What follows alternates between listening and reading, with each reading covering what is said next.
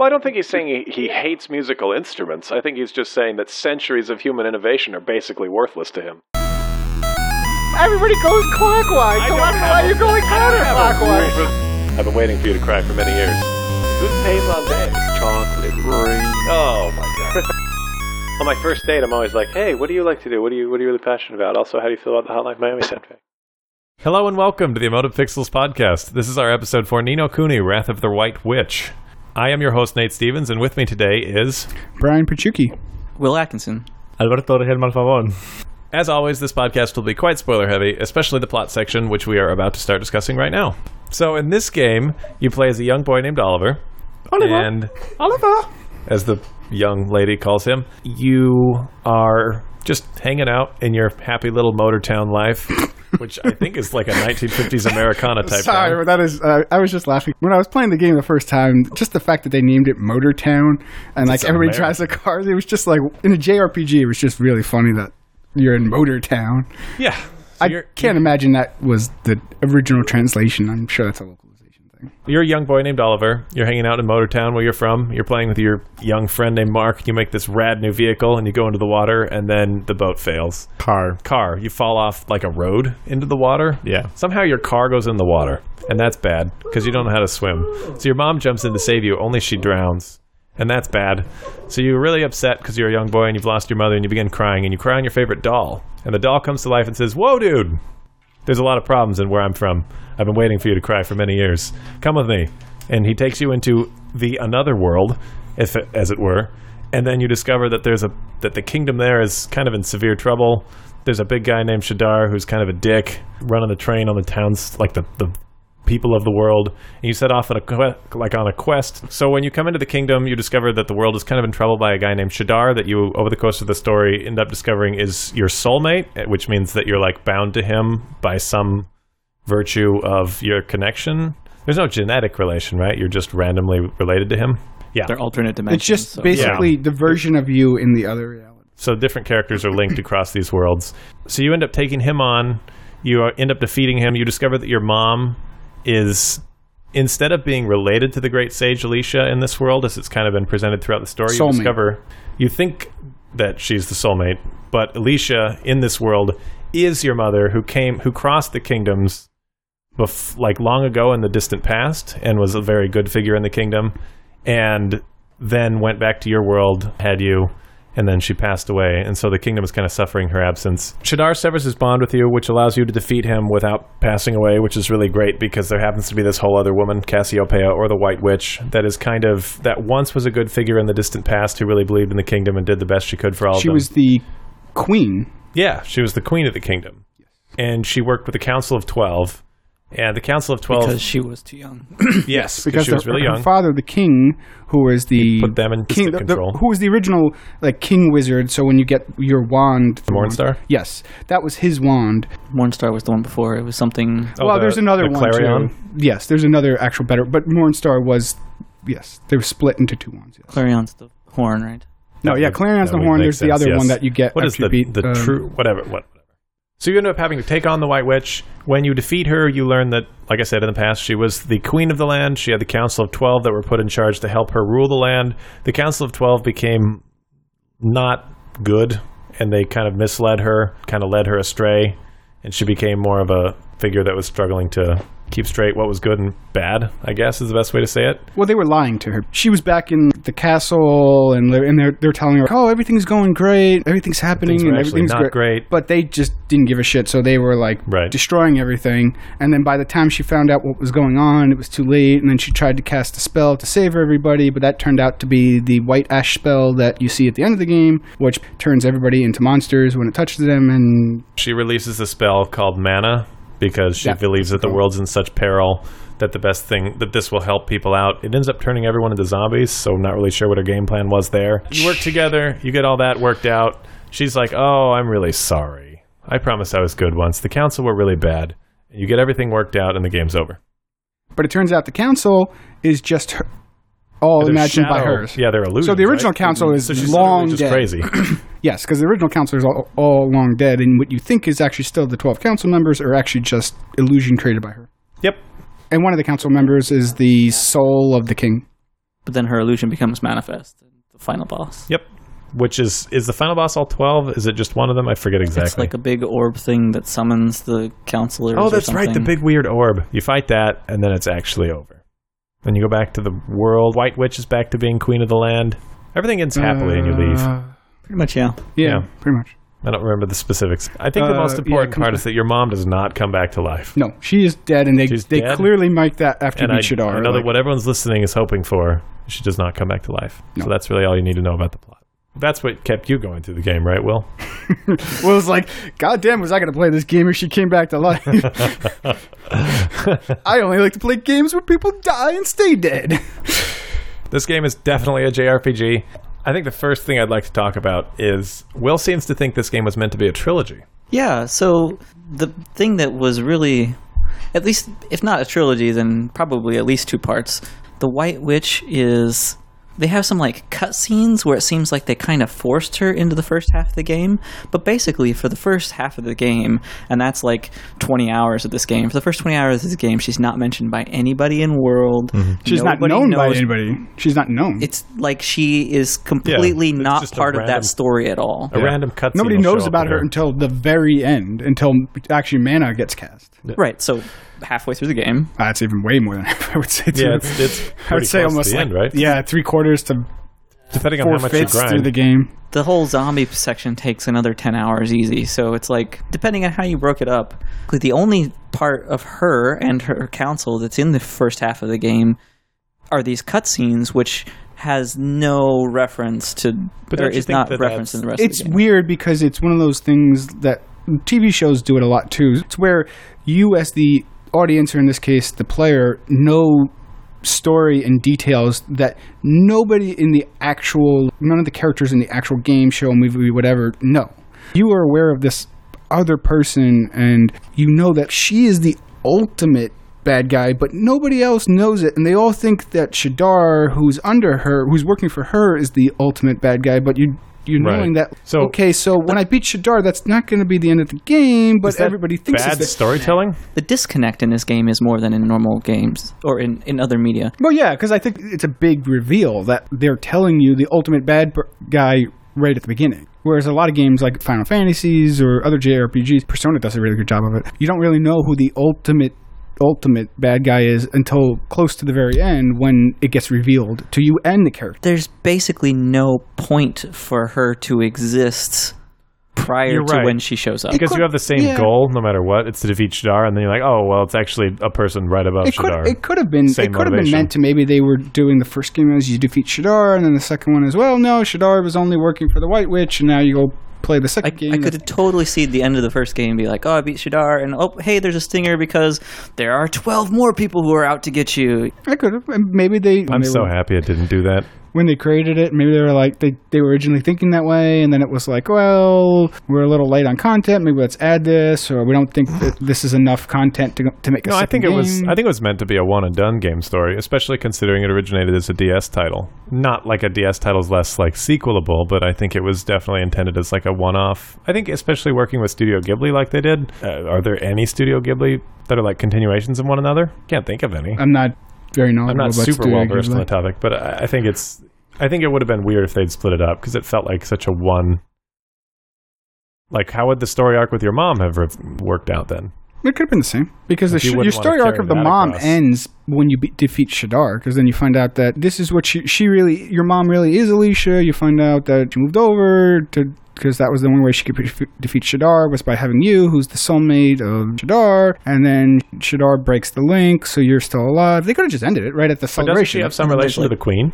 no, No. she doesn't have any relation. to it. Pea. Pea did show up early, but she Yeah. basically doesn't do anything until after Shadar's. She comes by a couple times and gives you little things, but you're like, okay, okay, well, what- what the, you know, like she gives you the was really original wand. That that's how you get to the other world.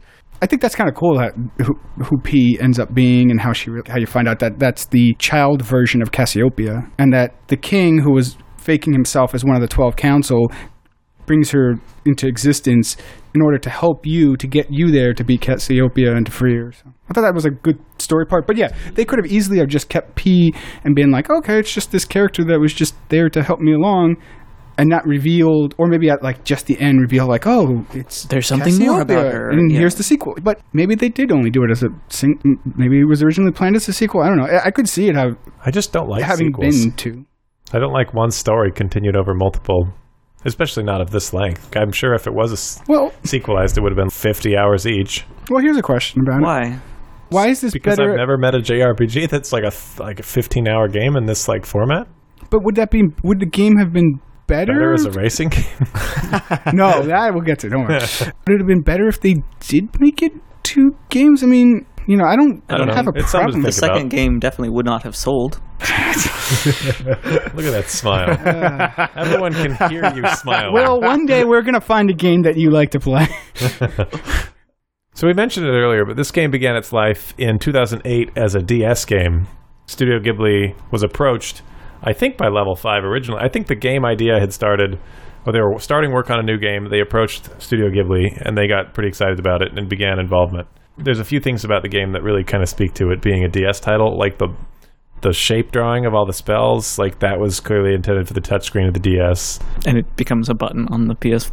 Which, Yeah. thank God, I, in the I- menu. that would annoy the crap out of me if I actually had to do the stupid drawing things. I'm like, thank God I just pushed a button and it draws it for me because I don't remember how to do the stupid what thing matches up with what spell. Except for there were interface issues with the casting the spells in the world that just drove me batty. There was stuff like you could walk up and stand next to a person and cast the steal their soul spell. It wouldn't work. But if you talked to them and got in the middle of a speech, Yeah. then cast the spell, it would work. You're like, what? It seems kind of shitty. Yeah, first, you're Will. supposed to ask permission Before to you take a people's piece of somebody's heart. It sounds kind of shit if you're just like, yeah, fuck you, I'm taking And your we're going to talk about that in just a second. There were definitely parts where like you're supposed. I know the spot I'm supposed to stand, and I stand on the spot, and I cast the cast a bridge spell, and it's like, nope, you can't do that. And then I like move a pixel to the left and cast the exact same spell, and oh, okay, now it works. That's Like, a, there's uh, a ton of that in this game. That's That- You're in a lot It's of just game games. Uh, stuff. But I'm playing Arkham Knight has the same thing. I stand on the Riddler platform and I'm one pixel off and it doesn't activate. I slide a slightly a little bit over one pixel and okay now it act. I understand what you're saying. It's shitty. It's not an excuse to have it that way, but it was unique to this particularly game. bad in this game. It began life as a DS game. They wanted to bring more detail to the world, it sounds like, was one of the main goals. So they brought it over to the PS3, I think about a year and a half after the initial release. After a few mobile games came out, le- one of Level 5's mobile distribution game services in Japan. There were some side stories, and of course, there was a trading card collectible game, some other stuff like that. And I think one of the things that got added to the main game was a lot of the music, which is done by Joe Hisaishi, which we'll talk about later. But Alvaro's just written me a question. Were the dialogues as long in the DS version? Probably. I'm sorry, I had a big issue with that. Yeah, they did spend a lot of time. I think a lot of it is the fact that it's basically a children's game, right? So there's a lot of like- Children don't even have the, the attention span for how long some of those conversations went. That's oh true, but my you gotta god! explain everything to Dude, them. Like, ah, do yeah. you have you played JRPGs before? Yes, I that played doesn't Pokemon. make it okay. Oh my god, this dude! seems like- JRPGs are all about long dialogue. This was not even. This is not even half as long as some games. Play Persona, dude. I There's am dialogue- playing Persona. Oh It's my not god! That bad. A, That's a I don't like it, but B, like, I don't think just because it's a JRPG token means that. Why don't you like it in games? You love it in books. Right? Yeah, I love it in books because I'm reading at my own pace. First of all, You can And smash X. The dialogue Well, in these games not in this does not feel good. Yeah, Sorry, yeah, yeah. sorry, Oh, yeah, on. no, hold. Actually, Yes, yes. As Yahtzee's so well put, as Yahtzee's so well put it, it's like six advances and then pause, six advances and then pause what I wanted from the game was an auto scroll function. For the text. More modern JRPGs do. They'll just go on until until you like break it or stop it, or you can. The good ones will actually let you change the speed and just continue. That's to a more on. modern thing, though, like you said. I agree with that, but like, And even some games like But- Persona 4 didn't have that, but Golden does have that. game. Yeah, Yeah. And like I said, it's it's a more modern feature, but it, I really wanted it playing this game. I just don't like the dialogue I don't know, that much. It's okay in this game. I didn't. Certain games, certain JRPGs, you have to. If You are trophy hunting or something, you'll go back and you'll have to replay parts and you'll want to skip. But I didn't replay any of the main story. So if I just didn't, okay, maybe I know like Will didn't like the story, so maybe he just didn't care about some of the dialogue. But for me, I, I was interested at least in hearing the dialogue the first time. There was never a time I had to go back and I was like, oh, oh I already heard this. Let's Sure, skip through it. If I'm going to be sitting through a 20 minute cutscene, I'd like to go to the bathroom while I'm listening to the thing, or prepare myself a sandwich, or but being sitting here to force an X X Yeah. X X X.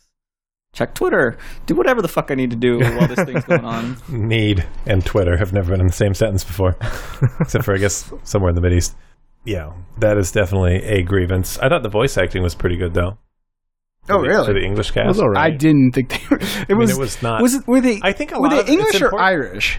Scott. Well, I Scottish? mean, who? Which ones? The They- bantering salesman, Scottish. Your companion Drippy. was British. English, yeah. Drippy was Scottish, right? Yeah, Scottish, I think yeah. everyone was Scottish Why- in this game, which is awesome. It was just interesting that they Except they're went the with easiest this stand Scottish people ever.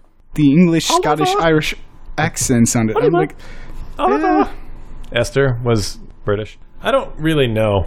Maybe Japanese people think British accents are as classy as we do. maybe. Yeah, it was just. I don't know. I didn't think they were. I mean, I didn't think they were bad, but I wasn't particularly. I just I thought. went to JRPGs eh, with the assumption just- that the English acting is going to be bad, but I switched it back to Japanese, and I was like, "Oh, I'm going back to English." I'm so confused. It's like Japanese game, but it's set in America with English accents, and it's I don't. One of my notes here was when did this game happen? Can can I get like yeah, a because decade or Motortown is like something? 1950s style. Like all the Oh, cars yeah. are really old. Yeah, y- the There's no car that you and Philip, like or that. I guess you guys call him Mark. What? You two call him Mark. Yeah, the actual English name is Philip, but I think the Japanese. I was reading the Japanese. I think translates to Mark. Oh, So you guys Philip were calling- and Mark are easily confused. Yeah, because you were saying Mark, and I was like, "Who the hell's Mark?" And then I and then I looked up what you're saying, and I'm like, "Oh, it's Phil." They That is call him interesting. Yeah. Philip. One thing I want to say really quick is apparently the DS version came with a physical book. Because in the PS3 version, there's a like really beautiful oh. book Oh. interface. That's Yeah. very strange. It- That's it's kind of cute, makes but very sense now. strange. But how did they Yeah. add spells? What? Oh, great question. Part of the- um, they had part of the magical in the- ink that uh, only added to certain pages after 50 days. magical Japanese books. That's a really good question, I actually. I wonder if you had to like It was draw them in probably- there as you Maybe learned they were just ripped out or something. Yeah, maybe Roberto was saying. Maybe they just give you a bunch of blank pages, and like as you find the spells in the game, you just draw them into your. You just Oh, like, yeah, that, that makes a lot of sense. the Yeah, that'd be pretty cool. Or as Oliver would say, Jeepers, those spells look so neat. yeah, that's. that's I, Jeepers. do we know who did the localization on this? Don't know, but it took them a year and a half. Yeah, the localization kind of was a little bit like, really. Well, Yeah. remember, I, I, so I don't know if it was conceived this way or if it's just the Disneyification of Studio Ghibli stuff here, but it's definitely a kids' game. But is it intended to be a kids game, or is it just so. when they localized a it? kids game. Yeah, it's a lot so- of my problems with the plot and the targeting and stuff is all that this game and I, I hate to use the direct comparison but it's because we're playing it right now where persona is a game about kids but it feels like an adult game. Yeah, whereas this game feels like it was built for yeah. target audience under 10 It, But what specifically is it that. more? Is it the story, or do you have whole- some kind of mechanics? Because it's I don't think Persona feel of the has game and the very mechanics that make it adult. I mean, the story is obviously very adult, but I don't necessarily. I mean, I, I don't. I don't want to tangent off to Persona because we have Yeah, that thing thing, for but yeah. but I'm just using it because you just brought it up, and I mean, like I don't. I could see where you're saying like the story and, and the localization definitely. uh, That's what I'm wondering. I wonder what the the original Japanese if it's as. And like the voice acting makes it seem kiddish, but I don't think the mechanics seem kiddish. Like I actually, I actually kind of liked some of the mechanics, and, and I liked their kind well, of cross. Talk about that in a second because like I, don't didn't I feel feel that. I thought that. that. was actually better than again um, to use Persona's thing. Persona's I think you're right though. There's nothing about the mechanics that makes it explicitly childish. I, I think it's kind of the presentation of the story, the dialogue, true. the fact that he says "jeepers." They're very clearly going to great extremes to evolve any sort of yeah. I mean, they clearly confrontations. Like, they clear- It's a, well, yeah. hang, hang on. It's it's also like. So I think one of the things that I liked about it is that so I'm like a soft, sensitive hippie, I guess, like a peace-loving person. Is the whole world felt so like soft, full of like love. Yeah, everything was. Oh, he's upset. Just take something from someone who's already happy and share it with them. It's a very. It's not quite hmm. naive, but it's a very simplistic way of looking at the world and looking at people's emotions and looking at how to help other people. Like Should it's all very super simple thinking about stealing from one person giving to the other. That part's simple but then there's 17 ways to describe happy and i'm like "Wha- trying to think about Enthusiasm and like courage. And, wait, what? Yeah. yeah, yeah. Oh, All the the- different seven different ways to. Uh, there's an easy counter argument too to the fact that it's a kids game, which is the symbols and the type alignments and how those are not anywhere near as well presented as they But are they in didn't say mean Pokemon. anything. They weren't. They didn't really seem to make a important sizable impact, but they were still there. And if it really was a game exclusively for children, like that seems like one of the first things that would go. So that's a little counter argument. But I just think that there's something about the way this game presents itself that very strongly conveys this is a game that's for kids. The whole thing just felt very juvenile. But I would really like it if your tone was less disrespectful, but I do agree with you. Self it felt so juvenile. People had feelings. No, no, no, no. That, no, no, no, the not, feeling, no. It, It, the- sorry. Actually, the opposite. People didn't have complex feelings, although there were ten Wow. words to describe their complex feelings. I None just- of them were. the pieces of heart thing. I just loved. But uh, it- the- I, Let's let's talk about that real yeah, quick. let's talk right about that. That was- so in this game. There's a mechanic called Pieces of Heart, and over the game you learn about new emotions that you find people in the world suffering with a malaise lack of, of. yeah, of lacking a certain thing. Which some of them were pretty funny. Like Some of them are super funny. stu- super stupid. There was the husband and wife, or running the um, like they're trying to run like a market thing. They keep doing. Oh, they they're keep cheese. losing. Yeah, They, or they just keep eating cheese, right? Well, they keep going from town to town trying to sell their wares, but every time they get to a new town, they're one of them has some kind. yeah, one of them has one of the malaises. You know, one of the Yeah. and you have to go find a heart for them. But it's just like one of them was, oh.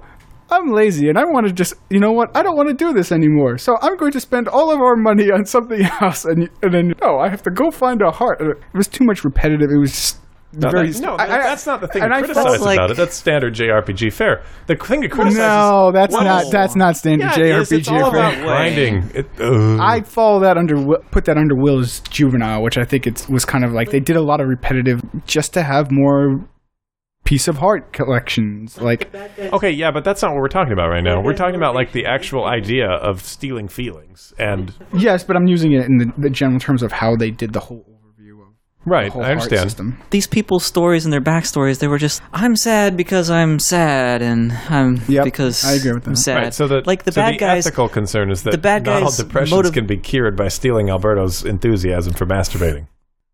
like the bad guys' motivations. You get the bad guys like, oh, I'm gonna be evil because I'm being evil, or I'm gonna fuck over the entire population because I don't care about them. Like that's just Hey, hey, that worked for George Lucas. It can work for JRPG.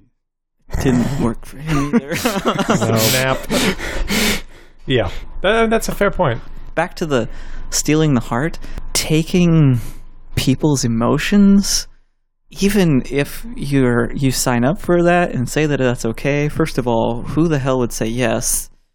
But but second of all, Well, apparently, when you take their heart, somehow they feel better and more into whatever you take. Like if you take their enthusiasm, they always say, "Wow, now I'm even more enthused." And, but you're like, "But didn't I just take that piece of your enthusiasm?" So what? Under the most generous interpretation, it's people that are really excited for enthusiasm. For example, someone's so enthusiastic about life, they have some to share. Yes, that's share that, that is someone the premise of what they use. That And- they have an abundance of it, and what you're taking is a small fraction, and it's they still have this abundance, but somehow they still, even when you take that small piece, they somehow still say they have now even more, which I never understood. I don't know. I guess they had to fudge some way of making this I just work. felt super uncomfortable by that by this. I have to imagine the idea going into it was like when you hang out with someone really enthusiastic, you feel more enthused too. I think that's the idea, but you're right. There's something about, no matter how many times you ask permission, there's something about taking it from someone and giving it to someone else that's a little weird. I think what you had kind of mentioned earlier, the fact this presents the idea that if someone's upset, you just, oh, just give them a little happiness, they'll be fine. That doesn't really account depression, like the loss of a loved one, or like real emotional depth, which I think goes straight into the juvenility thing.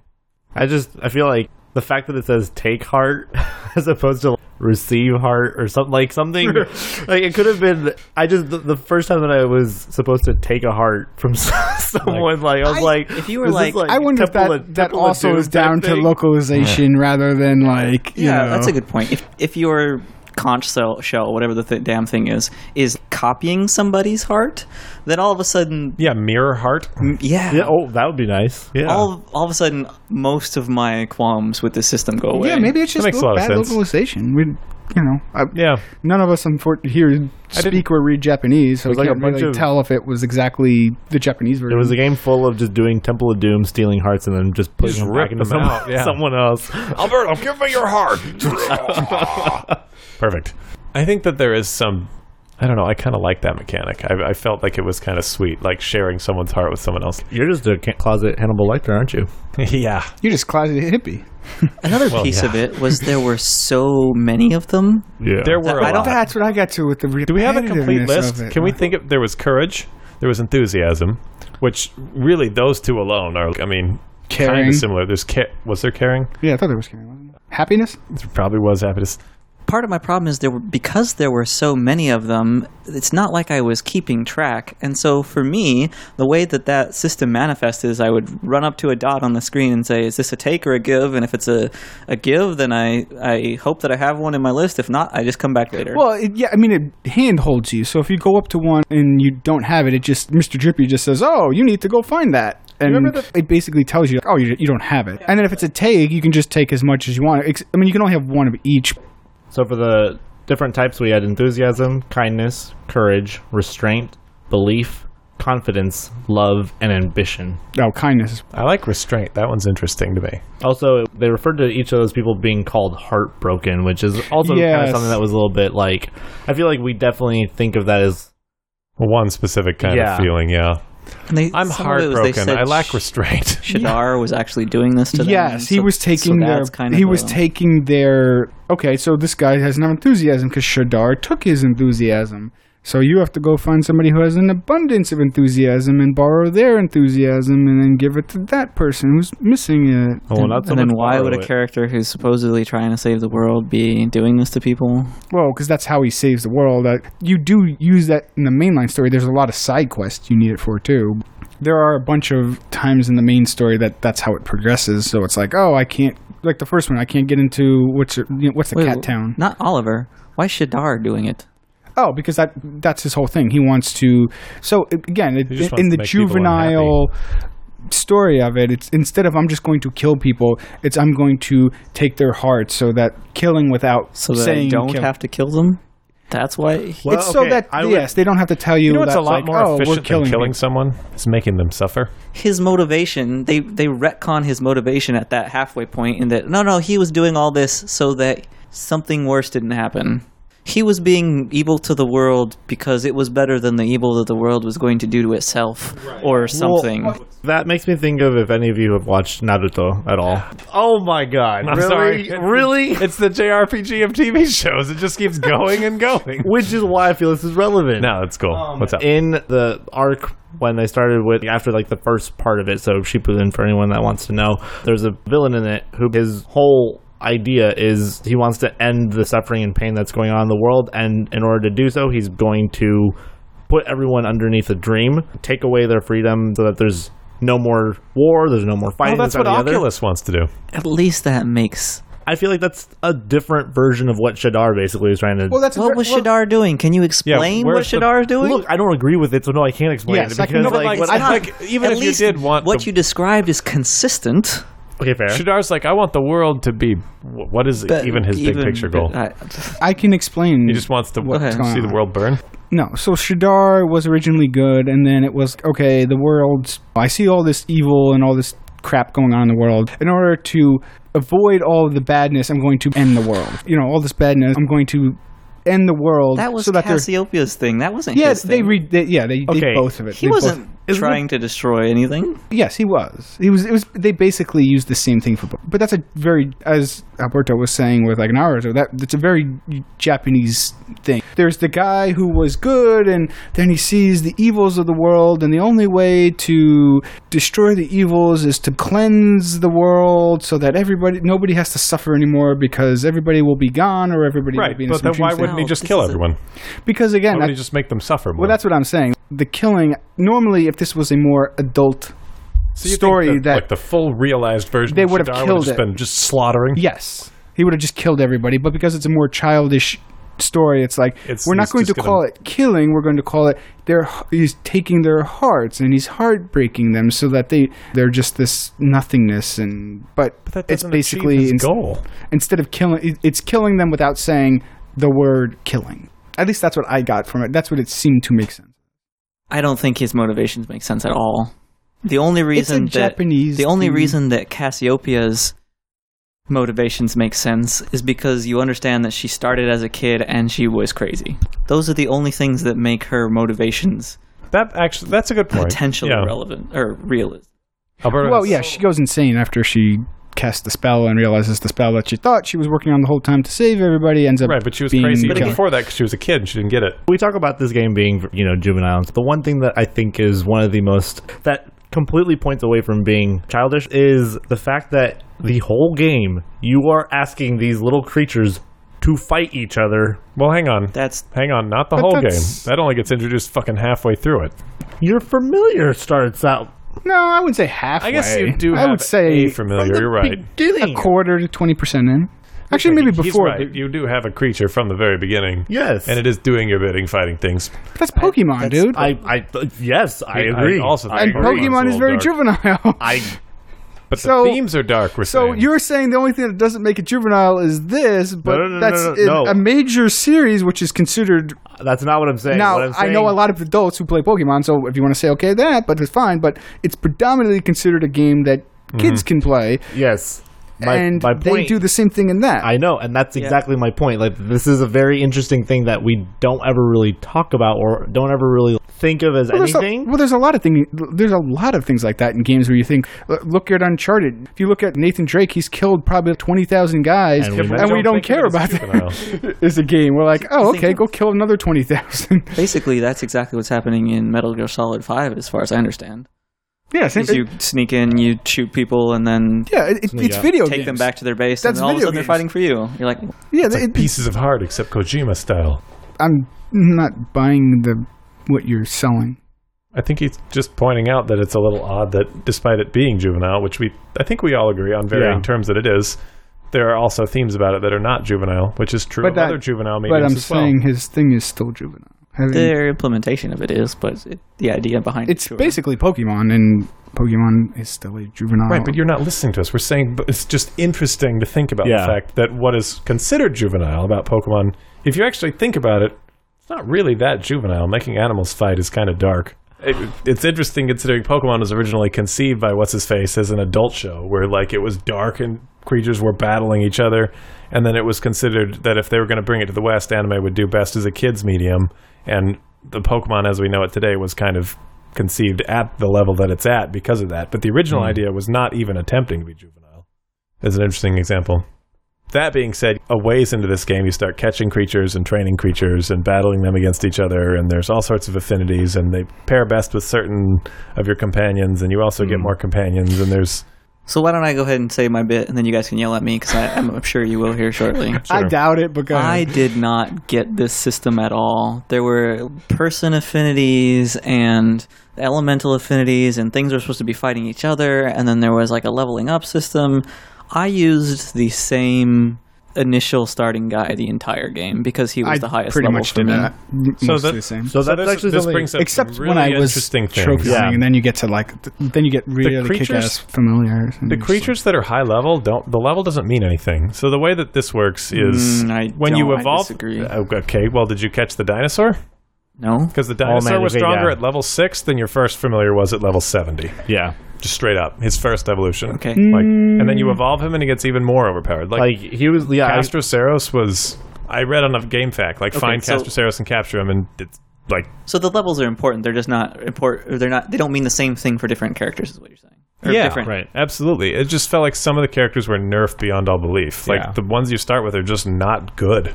It, it takes a lot more work to get through the game with them than other characters, and I found that really frustrating. And I didn't really understand what the point of leveling. Mm. That is. might mm. like that's that might be hugely why it took me 50 hours to get through this thing. It, Yeah. But I, di- I never saw anything, with the exception of alchemy stuff. I didn't look up anything about this game the first time, hmm. and so that can lead to a different perception of the game. For me, I saw no reason why I needed to get anything more. It was pretty obvious already that the things I had were higher level than the, the other things in the world. So it was like I had no reason to try anything else out. Again, that could be why I had the the whole end of the Well, game see, took that's a- forever. That's But- upsetting to me, is because the way the game presents these characters, it leads you and me too to think that there's not really like this. I've invested so much in this character. It's such a high level. I would have to start all over that at, over at scratch if I wanted to try any new characters, and that's just like that is not in my experience of catching probably about half the familiars in this game.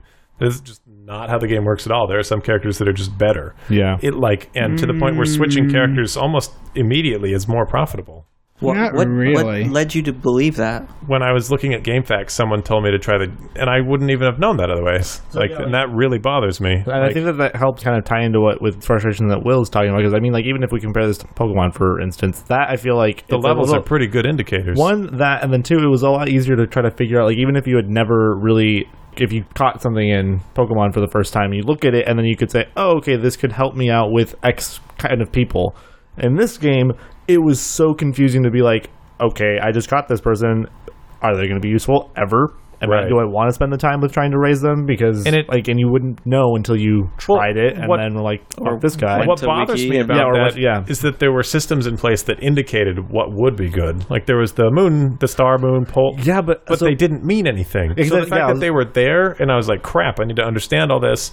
Why doesn't the game do a better job, even just with sounds of hitting? Like you know, in Pokemon, when you Well- super effective hit, you can always tell because it's like, whoosh, Well, so the game does do that, but even with but it I- doesn't mean it. I saw that diagram and I actually took a like at first when I first saw it, I was like, fuck it, I'm not I don't it's too complicated for me, whatever, even though it's just like five different symbols. But then I finally one day was like, okay, I'm gonna have it printed out and anytime that I see a symbol that's supposedly a weakness of the symbol that of the character that I'm using, I'm gonna switch out and it, it wasn't always consistent. If Yeah. something was quote unquote weak against you, whenever you'd hit it, it would have a red number for the damage that you did, white for regular, and then blue for not much. That was the only indication, and I ended up having to just memorize. Okay, when I see that one Yeah, while look for the blue. grinding, yeah, when I see that while grinding, if I see my character hit and it's red, I'm going to use that character. If I don't see it, I'm going to try to switch out and find something else. But it was frustrating because it was never consistent. I agree with that. I think the same as the level. Same is true for me with the leveling. So the fact that they made the levels reset when you evolve them is also Hated that. I don't know if that bothered me. It op- opened up some interesting potentials, but what it do- one of the complications it does lead to is that it's much more difficult to tell where a creature is relative to the work you've done in its previous forms. Yeah. When you level up a Charizard at level, you know, 75, you know that it's been through 75 levels. But in this game, if you get a third form that's at level 75, you could have just gotten it to the bare minimum the previous two levels and then mm-hmm. shot the third one up all the way. So it, like you don't have that level 75 inherently means less than it does in Pokemon, for instance. And then the fact also that right after leveling them up, they were weaker than your previous one at Right. its current level, or it was was. Right. And I found that out the hard way one day because I leveled up right before a boss fight, and Did then that right at the volcano. yeah, And I was just like, and I saved. And the thing is, I saved right after doing it, so that fight was so hard for me because I was like, "Fuck, I wouldn't have done this if I had known." I think it's interesting that that adds a point of strategy to the game, which isn't really hmm. strategy considering you don't quite know what's coming ahead, so it's not strategy at all as much as it is luck. But you do have the fact that you can fall back on your actual characters to s- use spells, and, s- which is a sort of mitigating factor and kind of interesting, but also I don't feel like they were ever good. Most of my boss fights, I pretty much only fought as Oliver. Oh, really? Yeah, that's interesting. Actually, I only lost a boss fight once. Really? There, I actually I died more often while exploring than in boss fights. Sometimes I would rush to get into another area and be like, "Whoa, not ready for that area yet." I guess there's just a, f- a few of the ways that the combat system worked in general really bothered me in that it felt like there was more depth you could go into to get really good at it, but I didn't find that depth to be quite there without doing quite a bit of. I hated, from a merely control Work. point of view, my left thumb to run around and then the and use the um, D-pad. Had to use both of those things at the same time. To navigate the menu versus It's the like- like, Yeah. moving around. yeah. and then w- the whole time my right hand's basically doing nothing while I'm just sitting. Well, that's yeah, no. What I started doing with that, like, if I was running from someone, I would be like, I'd use my right hand to like, move the left thumbstick, and then Doing- use my yeah. It was, it was terrible. I think it leads kind of nicely into the mechanical frustration and the tutorialization nature of this game. I found the lack of a defend to all button infuriating, and when it did show up, it was like too late. Way too late. I like- didn't find it useful by the time it showed up. Yeah, and I I I can look past a lot of the other tutorialization, considering I do think it was targeted at children. Like it's just juvenile in general. That's fine. But that one, I was like, I don't understand why this was not put in sooner. Like I can't find an excuse for them not having done this. Well, because what was really frustrating about it is like the moment that you did it, like only your character did it seem to actually cancel whatever was going on and put you into defense. Everyone else, it was, oh, I started doing this. So I'll I'm get around do to it. it, And like usually when you do defend all, it's because you see that the boss or whatever is going to do some big attack, and you're like, oh shit, everyone, everyone defend, and it just Yeah. didn't work as well as it should have. It's funny. I, I went to Persona first before I played this game, Mhm. and in that game, like this game, there's the option to play every character, but the way the game is designed is you play one character and the other three characters play themselves. Yeah. And so going into that, I was like, oh my god, how can I let the players play themselves? Maybe I should do it. And then I, I got used to that idea over time. And Did this So game I- bring back all the trauma? I felt like I that should have been a better. You should have been more prepared. Yeah, I Yeah. felt like that, but I just didn't feel like they were. But I mean, I Is it because they kept dying? I think the difference with that though is in Persona at least it's turn based. Here it's it's live. You're choosing your actions as you're being attacked. So it's But right, but I I can't live choose actions for three people all at the same time. No, exactly, It yeah. be too much, right? yeah. Right. But in Persona, where I could, I eventually got used to f- letting them do their own thing. Gotcha. So it, it just seemed weird that in this game, where you would think that I would feel better about them doing their own thing, that, that it's just. I think it was more around the, the AI that they just didn't seem to hold their own weight. Yeah. Esther for a while did do a good job with healing. I did I did appreciate that on In this game in particular, Yeah. it did not feel like the music had anything to do with what the hell you were doing. So on Wikipedia.com, they said that the music was generally praised for how well it fit within the game world.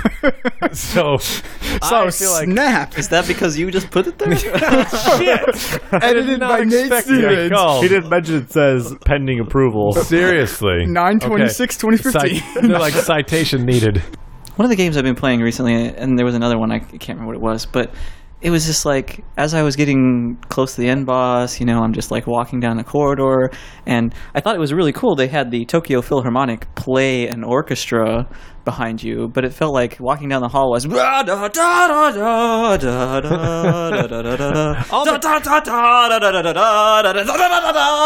and I'm like okay. I'm just I'm just walking here. How are you not moved to tears? Yeah, did you notice your character Will quietly, hates music. quietly sitting off in a puddle of emotion on the side of the hall every five feet? That's what I noticed. Um, you're right. The music. Uh, that's actually very interesting. I was thinking more in the overworld when you're wandering around and the camera's like a billion feet above you in the Goodyear blimp, and you're like, "Look at the guy down there on the sands." That song got so annoying. After, like, Dun, after after Dun, like dun, 15 dun. minutes of playing that, Right. I had to like I had to talking about something basically almost mute it or get it to be not noticeable. I hated it so much. I felt that the music in this game was exceedingly well done. I love Joe Hisaishi's style, but there needed to be more than one battle theme. Yes, there Like, needed to be more than how, just. how do JRPGs? Hey, I'm, I got, I've got an idea. Okay, see, see here. I'm gonna make this genre where grinding is so important, and I'm gonna have only one battle music, and it's gonna be two minutes and twelve seconds long, and that's the version with fade in and fade out. It's a bunch of bullshit, and it's the dumbest thing ever. Yeah, we'll continue doing it for four since, like, decades. 1982. Yeah, well, that's good. Do other games have multiple themes? Oh, Because I feel like Final Fantasy. Oh, that's been a decade. I was thinking of Final Fantasy X. Mm. Even that one's got more than one, mm-hmm. depending on which zone. It's got more than one, but not many more than one. I mean, it's this got one like, has, two or three in rotation. Yeah, this one has boss theme. Yeah, I I mean, mean, I but think it's the- on about the same tier. At least the one saving grace about Final Fantasy is at least when you went back out into the real world, it wasn't the exact same one in every single Yes, location but- that you went to. But That that's wasn't bec- entirely but you got to true when you were in understand. You got to forests and understand stuff. which I I think it clearly is, is a shows is just budget level. I mean, Final Fantasy bu- a budget of a Final Fantasy Fair. game versus the budget of this Fair. game. I'm sure that the music was uh, they probably had four times the amount of budget for music in Final Fantasy that they did. Not saying that they couldn't have at least tried a, a, uh, an additional Right. one, but I I agree with I second Nate's opinion. I thought the music was really good. I was playing it. My wife who doesn't care for video games was His- doing something around his his waifu. uh, she was doing random stuff around the house and she could hear the music, and, and she was like, "What is this one? You know, like what is What is this one? magical cacophony Yeah. of pure and, she, and trust me, she could care less about video games, video game music in particular. So I was like, yeah, it, it was It's the- really good. pretty much the best. it was really good. They got they got the symphony. I, I thought it was good. Yeah, they could have done more with it, but for I think for what they did and what what they had to deal with in terms of budget, and I think I think they did a really good job with it. Brian neglects to say that two days later, after playing, she walks in with a knife. It's like, "Do you want me to recreate the psycho scene?" Mute it.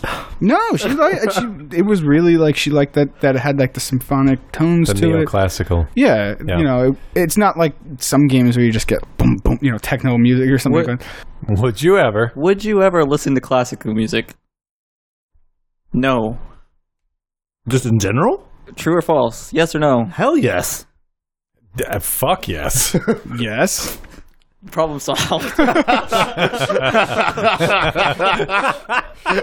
So, so hold on, hold on. To, to go in reverse, or might have been what kind one of, of the greatest are you moments on this cultured? podcast. Yes, yes, yes. No.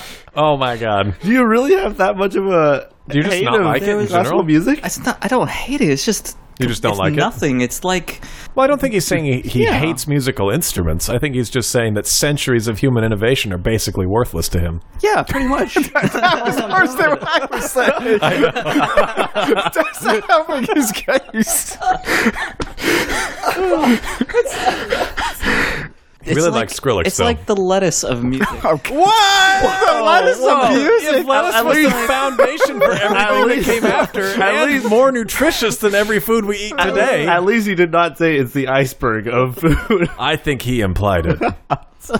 it's a wedge salad. oh, what? the cook didn't even bother to chop it up for you. Okay. Well, well gi- give us your give us your, your um, top give us your top I don't know couple musical scores. I want to know what games you like the music in. Gore, well, Just give me a couple games off the top of your head. Not, not even the tops. That His you- favorite is Drive mm. Club. Miami is way, way, way. Okay, hotter. Hotline Miami. Miami. Yep.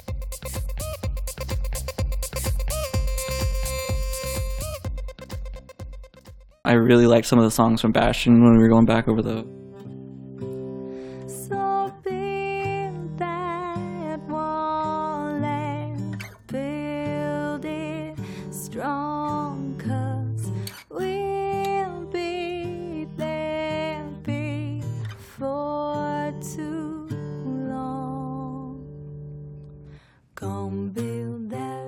Those. Kinda We need a put on third my- data point badly because those have nothing in common. Yeah, I'm trying to think of other. Portal 2's got some awesome music in it.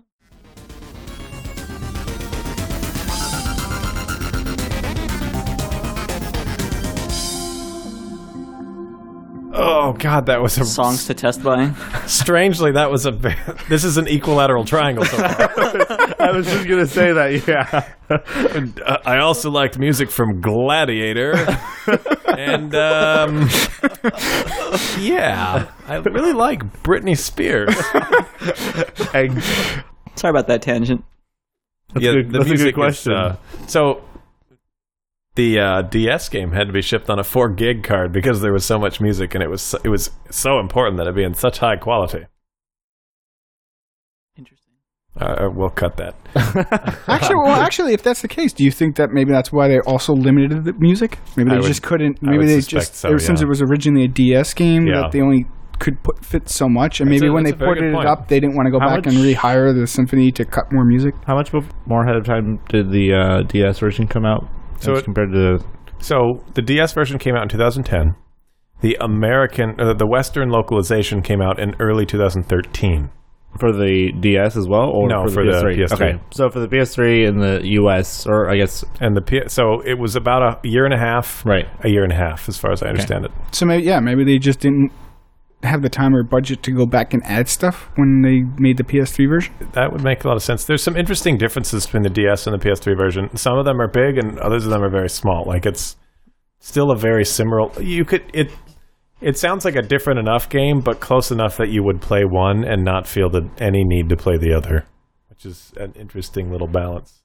I wanted to talk about kind of the some of the things you had to do for the trophies, Brian, because I think Will and I just mainlined the game. Sounds like there was more to see afterwards.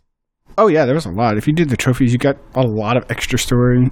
You said like 25% more of your gameplay time, right? Did you finish Oh yeah, 50? I finished yeah roughly about forty to fifty, probably about doubled my my time. But a lot of it was most of the trophies are pretty easy to get. There was one trophy like have five hundred thousand whatever the money unit is in this game, and then there was the casino.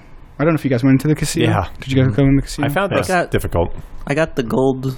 There are two gold monsters you can get from the casino, and then I was just done. Oh, see, That's I, all I did. I didn't get any of this stuff. But what you can do is once you beat the game, you get like this VIP room, which gives you like, movie cutscenes, and you can buy them. And one of the trophies is to buy all of them. But what you first do to make it easier is wait till you get the five hundred thousand, then you can just spend like, three hundred of thousand of yours and buy all the movies. So it gets you an easy second trophy.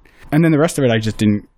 You don't need. You can buy some familiars in there, and I did use that because the hardest trophy is getting 200 and something different types but each of your evolutions is also a different type and the last evolution you can go into two so technically each familiar has four different evolutions you have the, the original the first one and then the, the, the third two one you could branches. split yeah. Yeah. so those were easy to buy you could buy special ones from the casino there were some other cool ones like some of the side quests there was a whole thing about fighting this super end boss called the guardian of the world which was basically after you beat the game, you have to go do the side quest, and the side quest is have to beat all the bosses that you beat throughout the game, but basically they're harder versions. The, they're the like dire the- bosses. Yes, basically They're the like dire the regular boss. bosses, only more dire. They are really. That's exactly. That's a good way of thinking about it. I was wondering if you were going to say that. Including all the way up to Shadar. So Oh, you didn't have to beat like Cassiopeia or anything like that. You had to beat all the, all the ones up to that through there, and then when you beat all of them, then you fight the super ultimate boss of the game, the Guardian of the World, and, and he's just like you know super tough. Um, super elite. yeah, like until you're like level seventy or above, don't even bother trying it. You won't. You'll get killed. Was his uh, name by chance Skylord? Yes. Yes. But then the cool thing is once you beat him, it's easy to level up a lot of your familiars and stuff because he gives like a ton of XP and he gives you a super rare item every time. So you can use that for the alchemy one, which was also a tough trophy.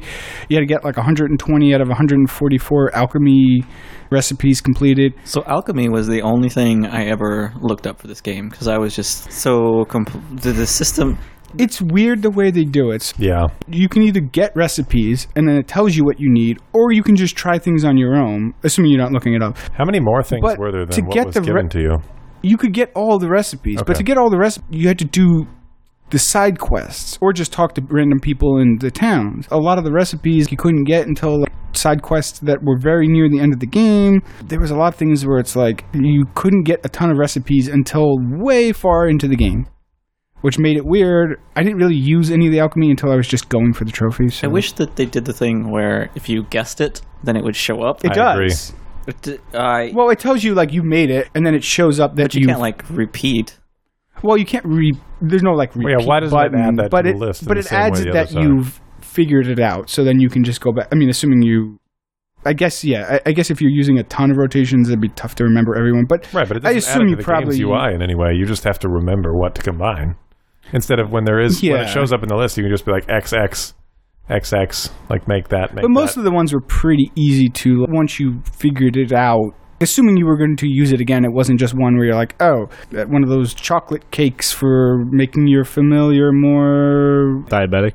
in the love super with you. coma buff bonus. like okay i don't really care about that so i'm not going to use that again but if there was ones that like were specific items you could remember. I could see what you're saying. But again then eventually you did find the recipes anyways. But there was a whole cool, cool things there. Um the in the pyramid where you where you meet the mean sage guy who's like the sage of all sages you had his tournament. You had to beat that all every character in the I tournament. did about half of that tournament. that's hard. So yeah, when you get to the end of that, the um, of course the last battle, no surprise, is you fight him, and uh, yeah, it's a lot of same thing with the Guardian of the World. It's a lot of okay, defend the super attacks, and then counter, and you have your own spells. There's a whole thing with did you guys ever use that spell to talk to dead people, and then you find the wizard that you can talk to.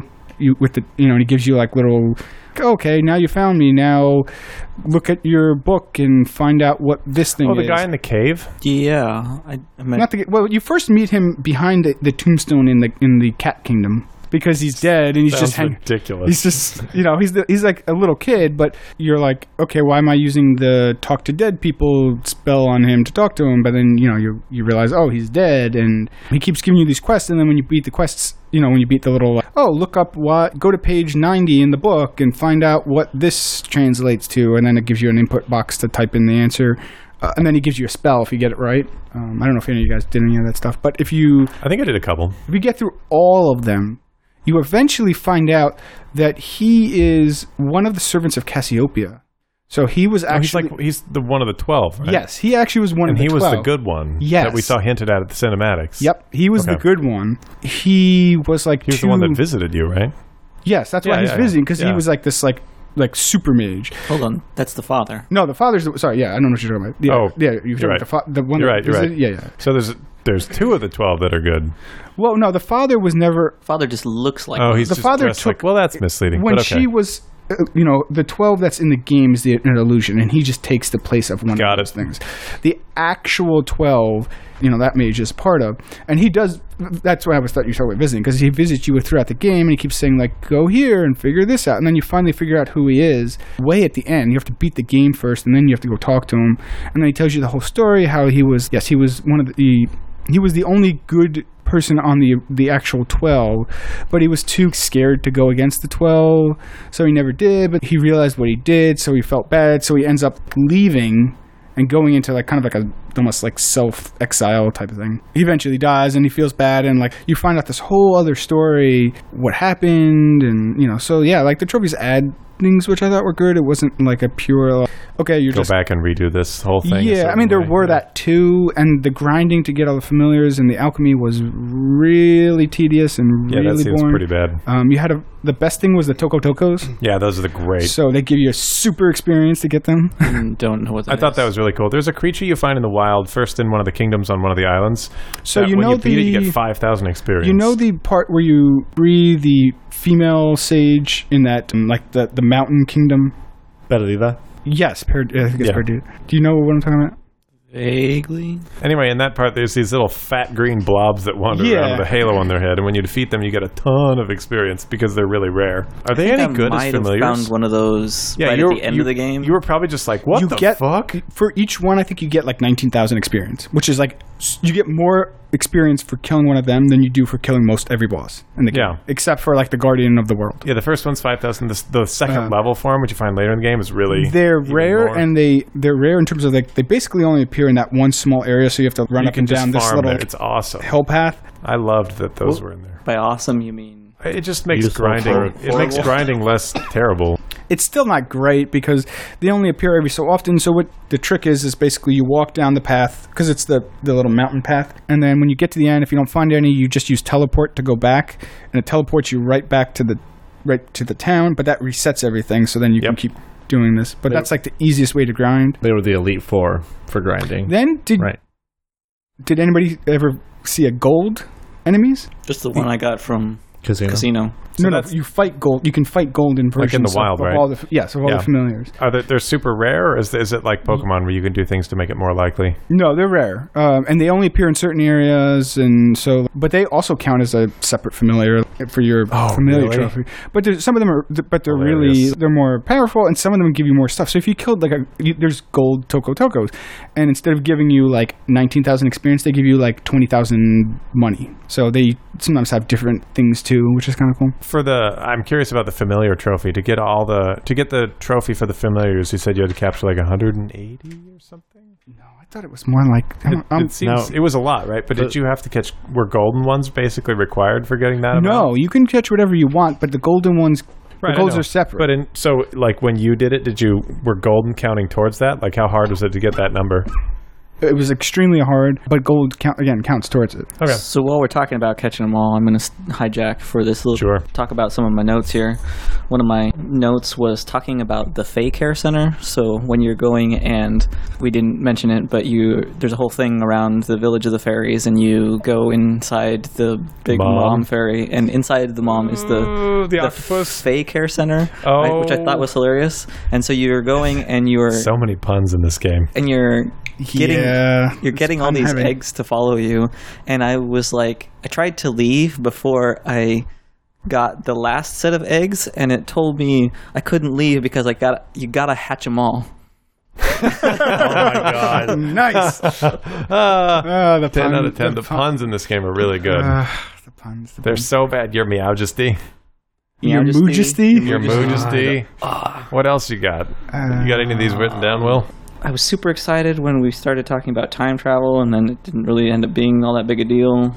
Yeah, I kind of figured that out. So you you meet Marcus, Yeah, Marcus, and you're you have and it was Swaine. really obvious and that you- Swaine was. yeah, that they were brothers, but you're like, but they try to be like, oh, we're gonna go back in time so you can figure it out. But you kind of just like knew from the beginning that Swaine was his bro. They were brothers, and Swaine was, you know, exiled from the kingdom. You know, like That was another thing that made it feel really juvenile is how transparently awkward Swaine was. I was like, okay, we get it. He's got something to hide. Yeah, that whole thing was didn't turn out to be nearly as cool as I was hoping. Yeah. One of my favorite names in the game was the Candelabra Cadabra. that was really awesome. It was a good boss. Um, Yeah. It was a great boss for that area, too. Was. That was a cool area. The level design was always very pretty, I felt like. what I really liked is when you beat Shadar, you get his spell. So he does like the super spell of um, I forget what it's called. Almost like looks like a gravity explosion, like in Final Fantasy, and you get that when you beat him, which is really cool. Hmm. And that's a really useful spell. So after you beat Shadar, you go back to the first town, and they're lighting fireworks off in the distance. And I'm like, who the fuck puts light fireworks in the middle of the day? like, what the hell was this? Well, it's never nighttime there, Will. You should know. That's not true. If you go, if you Ding go Dong to Dell. no, if you go to what's the town where Marcus is from? It's dark Hamlet? there. All, Ham- Hamlet, yeah. But that's because it's inside. No, but even when you're outside, y- you're running around. Yeah, it's still that's true. dark. That's true. there was There's something. just sun not in that region. That's what it seems like. Not- like it's not a day team. It's yeah. yeah, it's more like yeah, it, it just like the sun. The sun don't shine there. Nope. Yeah, There was some real awkward stuff around. I forgot who the girl was on your team. Esther. Esther. Esther. They had all kind of fat jokes about Esther throughout the Yeah, game. I was like, what the? Oh, what I thought was Why awkward. are we fat shaming kids? What the fuck? What I thought was awkward So was she what wasn't you were talking fat. about juvenile, where like they kind of hinted that maybe Esther, And like, Swaine. Swaine but I thought it was more Esther and Oliver at a point. But then should have been. Oliver's Alberto was rooting for like that. there was one point where Swaine's like, "Oh, you just don't get girls, do you?" or something like that, and Oliver's like, "What are you talking about?" I love that. and I was like, "Oh, come on! Can we make him more of a kid?" Uh, what are you talking about? I was like, oh man, I'm this like, guy you don't. rocks. Uh, Swaine was too old to be with your party. He yeah, was- yeah, And he his just mustache was- hairs. Yeah. yeah, yeah, He just just like looked like- weird hairs. Seriously, all, I'm like, what? I'm like, who has facial hair all like that, that? needed, all that needed to be changed with him was that his trench coat should have been black because it was just he was He was. He was I'm also like, looked what, like a I'm like, what is he pedophile. plucking hair? Like he had like random He had like hairs. five hairs. Yeah. I'm like how do you you can't How do you even animate a shave- beard? for Studio Ghibli style five hairs. Can we talk about the Studio Ghibli bingo that Yahtzee mentioned in this video? He's like, this game has all the standard Studio Ghibli bingo. The trustable characters are the biggest. There's a character with big eyes and a big mouth. There's mom issues. Your parents are in trouble. You're gonna go into an alternate dimension. like, it's a fantasy universe. That was pretty funny. Drippy's nose ring from the very beginning of this game Oh my made me cringe. yeah. Oh, his lantern So- nose. I love it. I love that. Yeah, I don't know what you're Yeah. talking. That was awesome. I was like, that's that's. I thought that was a unique way of No. being like like that's so Japanese, and you're making it as a lantern, which I thought was kind of really cool. I like how he It's used it very for light unique. occasionally. Looks Like so comfortable and just. ugh. It reminded me of I like how he uh, got made fun of sometimes. it reminded me of the lantern in Spirited Away, but not in a good way because it looked like it was painful. I want a good stuffed animal of Drippy. What Sorry. I thought was going to be my favorite moment of this game Was the mother's vagina business? was about halfway through. okay. Oh, that's what I was going to bring up. Yeah, that's weird. The fairies. Yeah. Well, yeah, that's weird. But the fairies, apparently, Mother. they all have hearts, so that's not a big deal. But they did have the artless. Oh, yeah, Oh, ah. oh that so yeah, and you had to find out. Yeah. There was about five minutes in this game where I thought, "Thank God they're going to let me leave Drippy behind." Oh my god, oh, yes, yes, Where do you, yes. you ditch him at, after the yes. fairy part? Yeah. I was like, "Thank God You we're didn't like finally done." I can't believe you didn't like Mr. Drippy. I thought he was Oh awesome, and the voice acting was so funny. Yeah, I thought so and too. he always said "your," Y O E U R. I was like, this game's gonna like finally grow up because he's like the thing that's making this feel super childish. pretty sure that He's was the Oliver. thing that you thought made it feel childish, not the sure million of the, other things. the whole tone shifted as soon as he left, and I was like, "Oh, thank God, this is finally gonna." Like they're growing up. Yeah, and then shows back up. To Yeah. and he gets a pretty useful ability though. Is finally can do something. Gets healing tears. Yeah, Yeah. which actually is really useful, especially when you're fighting like some of the the major bosses when you're going for the trophies and stuff, because some of them are really tough. And like there's points where you're like, okay, I'm about to die, and then he comes along, just randomly does that, and you're like, okay, now I'm healed all back to perfect again. I got pissed off when there there were a couple times where I was people were about to die and I started healing people. And used, used up all my uh, drippy Yeah. motherfucker? Stop dancing on the sidelines and do your damn job. Everyone's dead. What are you thinking? Well, the problem is if they're dead, he doesn't bring them back. Oh yeah. Well, he okay, only you're heals, right, so you're you have to Everyone's get this. nearly dead, panting and bleeding on the battlefield, and he's like, doo, doo, doo, doo. Well, that well, that actually can suck because there's some times where one or two of my characters might be dead. Brent's so like, just hurry up and die. Damn it, Drippy, stop interfering. no, well, well, I'm like, okay, let me heal them. Yeah, let me re- revive them. And then do your healing thing so that they're all healed. Yep. But what he'll do is he'll heal first Oh. before I revive, and it's like I'm like, oh, now he wasted it, and then Yeah, I'm that is like, frustrating. One of the things I I did really think was cool about this game is there are like 700 bosses.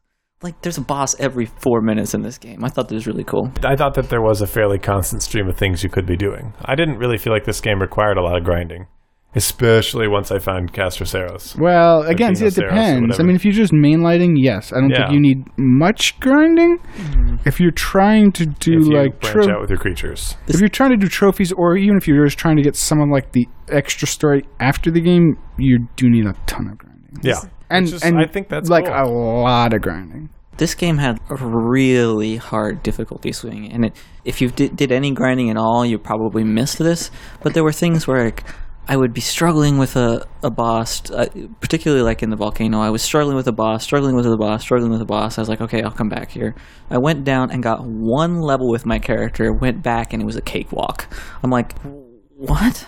Really? Like, like That's Did you play it differently? I'm, I'm I never know. It- like got a a like, spell. like a single level was enough to just throw the difficulty curves way out. Like I never, Borderlands I never noticed anything. that makes me think Well, of if- Borderlands, but it, like I'm saying, if you were ahead of them the whole time, then you would I mean, never no, notice. I mean there were bosses where I was on par with what kind of they were expecting you to be, or I was under. But I never had a thing where I would go up one level, come back, and it would be like Cakewalk. they, I had, that's interesting. I had ex- experienced that when I was going around in the boat uh, a couple other times. Just one or two levels, two levels from different. I like the characters boating is enough to mechanics. What was your favorite area of this game, Will? Um, Alberta what was the favorite area of this game. Yeah. Oh, I was actually a big fan of the Ice Island. Me too. With all the Swedish people? Yeah. And the abominable snowman? people. they had like Swedish accents, like, hello. But Yeah. it's not I liked really riding the dragon. That was kind of cool. That was I awesome. hated that. You just I like- hated the music, I bet. Yeah, that too. okay, well, yeah, I mean the music, but but I liked it because like. That Before it was like you had to walk everywhere, so if you wanted to backtrack, it was forever. And then the I- boat kind of sucked And you too. could get but, up on the planes. but once you above got the dragon, it Ding was Dong like Dell. Okay, now I can go even if you know if No, I'm not going to fast travel, my then I can just get anywhere really quickly in the game. I would have been on board if our dragon were the red dragon that we had fought, not that purple one. Oh my god, that red dragon looked awesome. The purple one just doing the hell out of me. I mean, of course, more juvenile, but still. what? Yeah, you he was he was a little Barney like. the red dragon from the volcano. No, um, Well, no, Okay, when you're you're on the talking ship, r- bef- you know, the you, pirate. you first fight a, a boss, which is a, the dragon, and he's red. Okay. Then you. I You're, you're, him. the dragon you get is supposed to be actually like the super dragon. You're just fighting like a regular dragon before. Yeah, why can't you ever use the dragon to like breathe flame on something? Because he's too cute looking. It's very juvenile. I, even the monsters, they even say at one point, A couple of them you look ki- cool. You kill them, but you're so you're fighting f- Serenading familiars. them. can be- Serenade them, What? yeah. Can we talk no, about no, no, that? no. Do I we was, I like was saying that? not that. I was saying when you beat them, you don't kill them. You send them back to a kind of like limbo Dark state hole. where they're Doing the Catholic Well, because what happens is they go Nice. bad. So when you get familiars, they're the good kind. But if they I don't know, whatever, they can turn bad, and those are the enemies you fight. So when you beat them, they Oh. don't die. They go back to this limbo state where then they kind of start over again, and they can become good or bad. So that's Yeah, the rationale. Why so you never some kill them. You never actually kill any. like, and particularly around the zombies, they're like, "Oh, you're just gonna beat them yeah, up that, and that knock at the end. out. Yeah, Like what?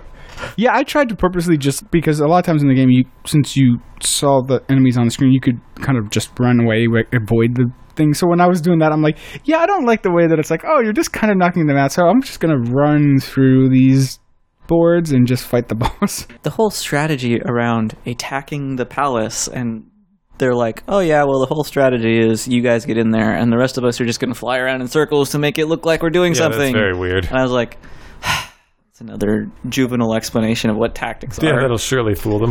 What did we? What like did you think about game serenading? Like that. Like the, the main group always is the one that does everything, and everybody else is like, "We're going to be in the battle, but we're really not doing anything." But this guy was like, all right, our mission is to stand around and look like we're doing stuff. What? Why? Um, Because you're the super wizard, and everything has to go through you. Then just don't. Will, Will, Uh, serenading.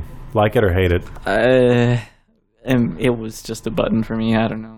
I no, will, no, not not not the process of serenading. Obviously, it's a harp. If it's going to serenade anybody, did you like that that was a mechanic instead of something reliable that you could try every time, a la Pokemon? I felt that it was annoying that I couldn't catch a creature that I ran into necessarily, and that I had no way of knowing until the end of the battle whether or not I could catch it. And the fact that there was no place in the interface that told me if I did have that creature already was also really annoying. well, that, That makes it hard, to, especially for the trophy. Is that you? You know, one of the ways you can get a lot of the familiars is just to capture them outright.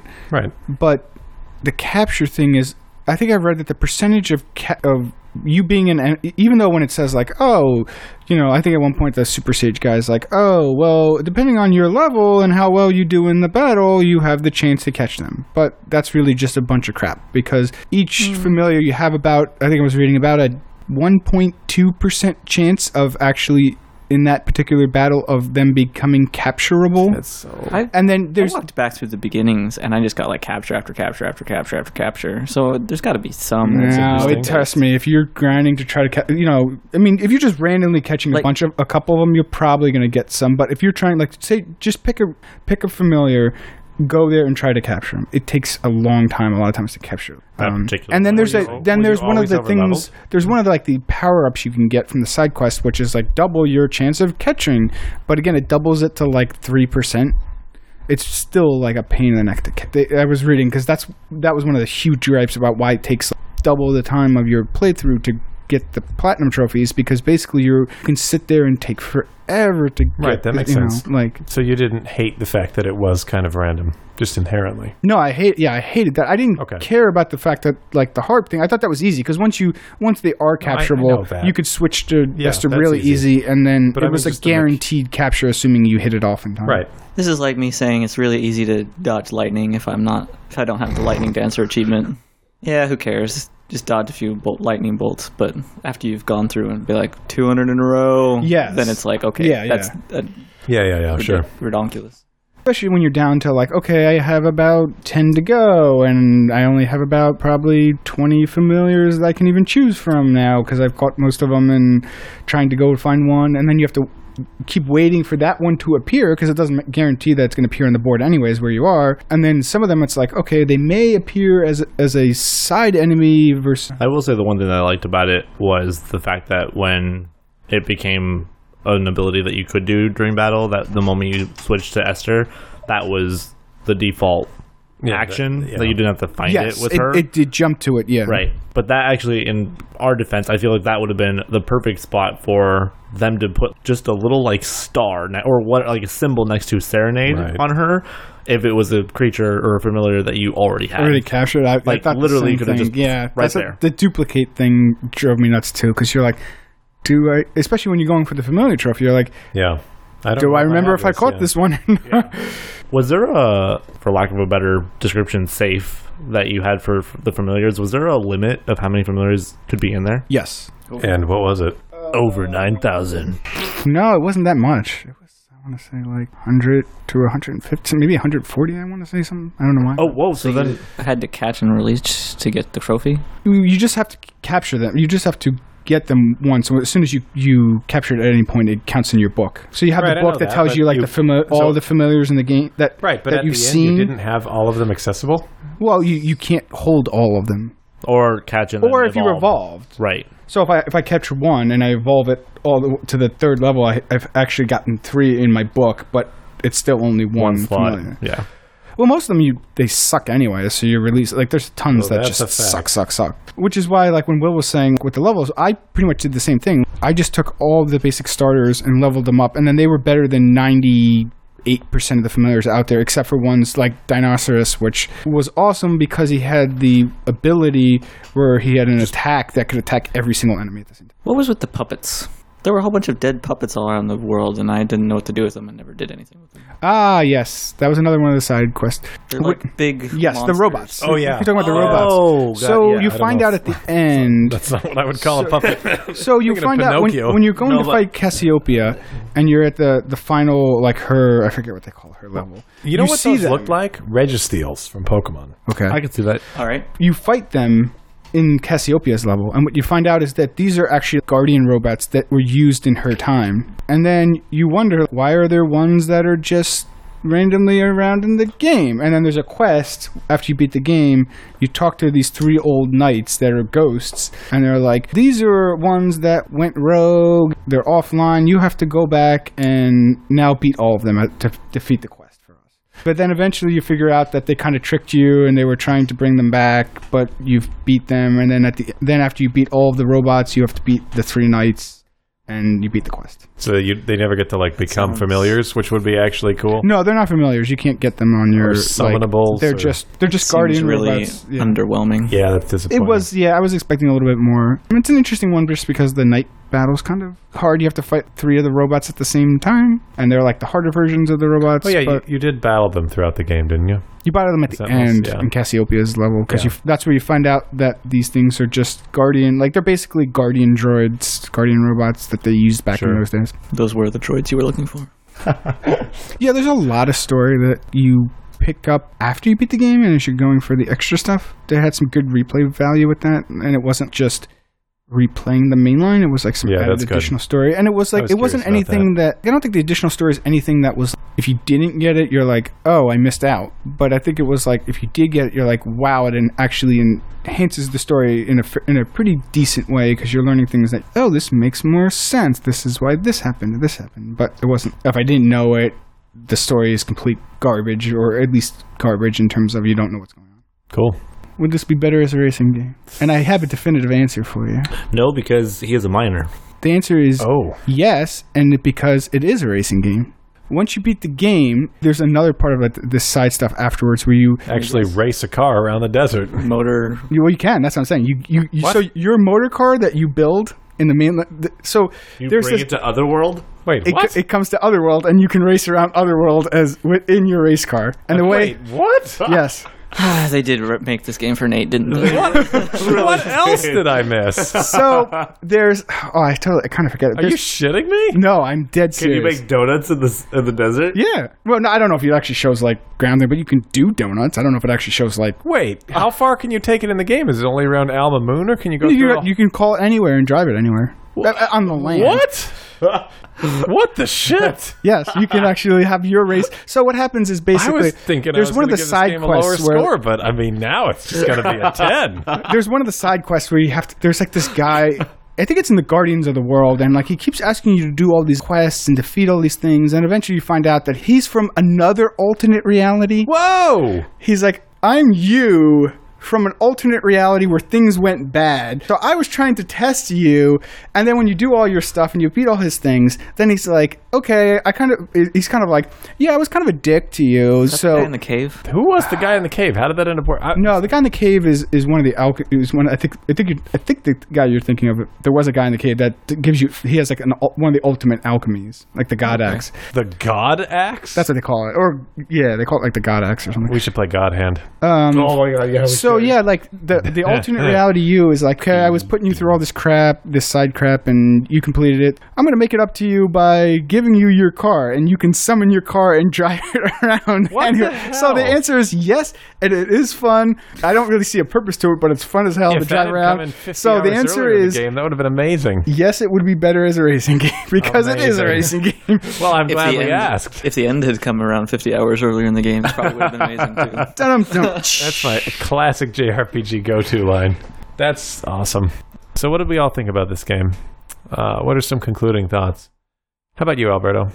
We we all know that you did not finish this game, but what did you think while you were playing it? No, yeah, I didn't finish it, but I mean, it was And what did what did you think after hearing us today banter about it?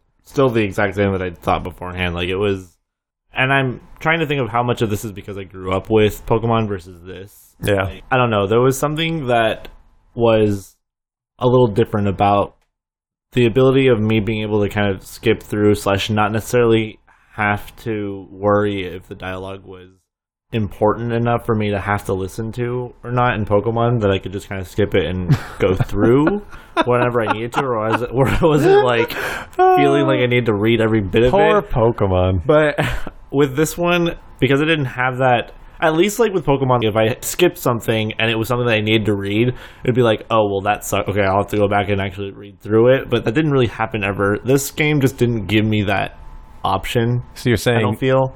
you gave a crap about the story, and that was too stressful. And in Pokemon, you didn't really have to care, and that was great. Sure.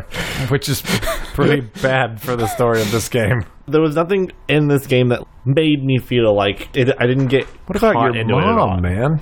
Not really. No, I mean like that was sure. On, like the thing is that happened, and then it didn't seem like there was any more. It gets brought up every now and How then in other world. Oh, so but you, they didn't so really you don't feel, feel, like, like, that was your driving mission. Yeah, That's actually a good point. He doesn't grieve. Yeah. Other than the first five minutes. there was that. It could have been a lot shorter. It could have been a lot shorter, and I would have gotten just as much out of it, and I would have liked it more at that point. You could say that about every Hate Final. Fantasy game. Well, no, but the, the, the, the difference with that is like with Final Fantasy X, like the the story actually captivated me and it captured me, and I didn't feel like bored with it. But you're saying that you were happy to play 80 hours of Final Fantasy was. X, I- I and mean- you got more out of playing 80 hours that you couldn't have gotten out of the same. Like they could have condensed that into 15 hours. I mean, yes, they they could have they could have condensed that's the whole thing about JR. JRPGs. They But- take a story that's a But the- 10 hour story and they try it The out. difference is though the story of Final Fantasy actually meant something to me. It actually Right, like it kept me, going Yeah, the 80 it kept me going, which is the whole reason why I've played that game at least six times, each time at least ninety hours through.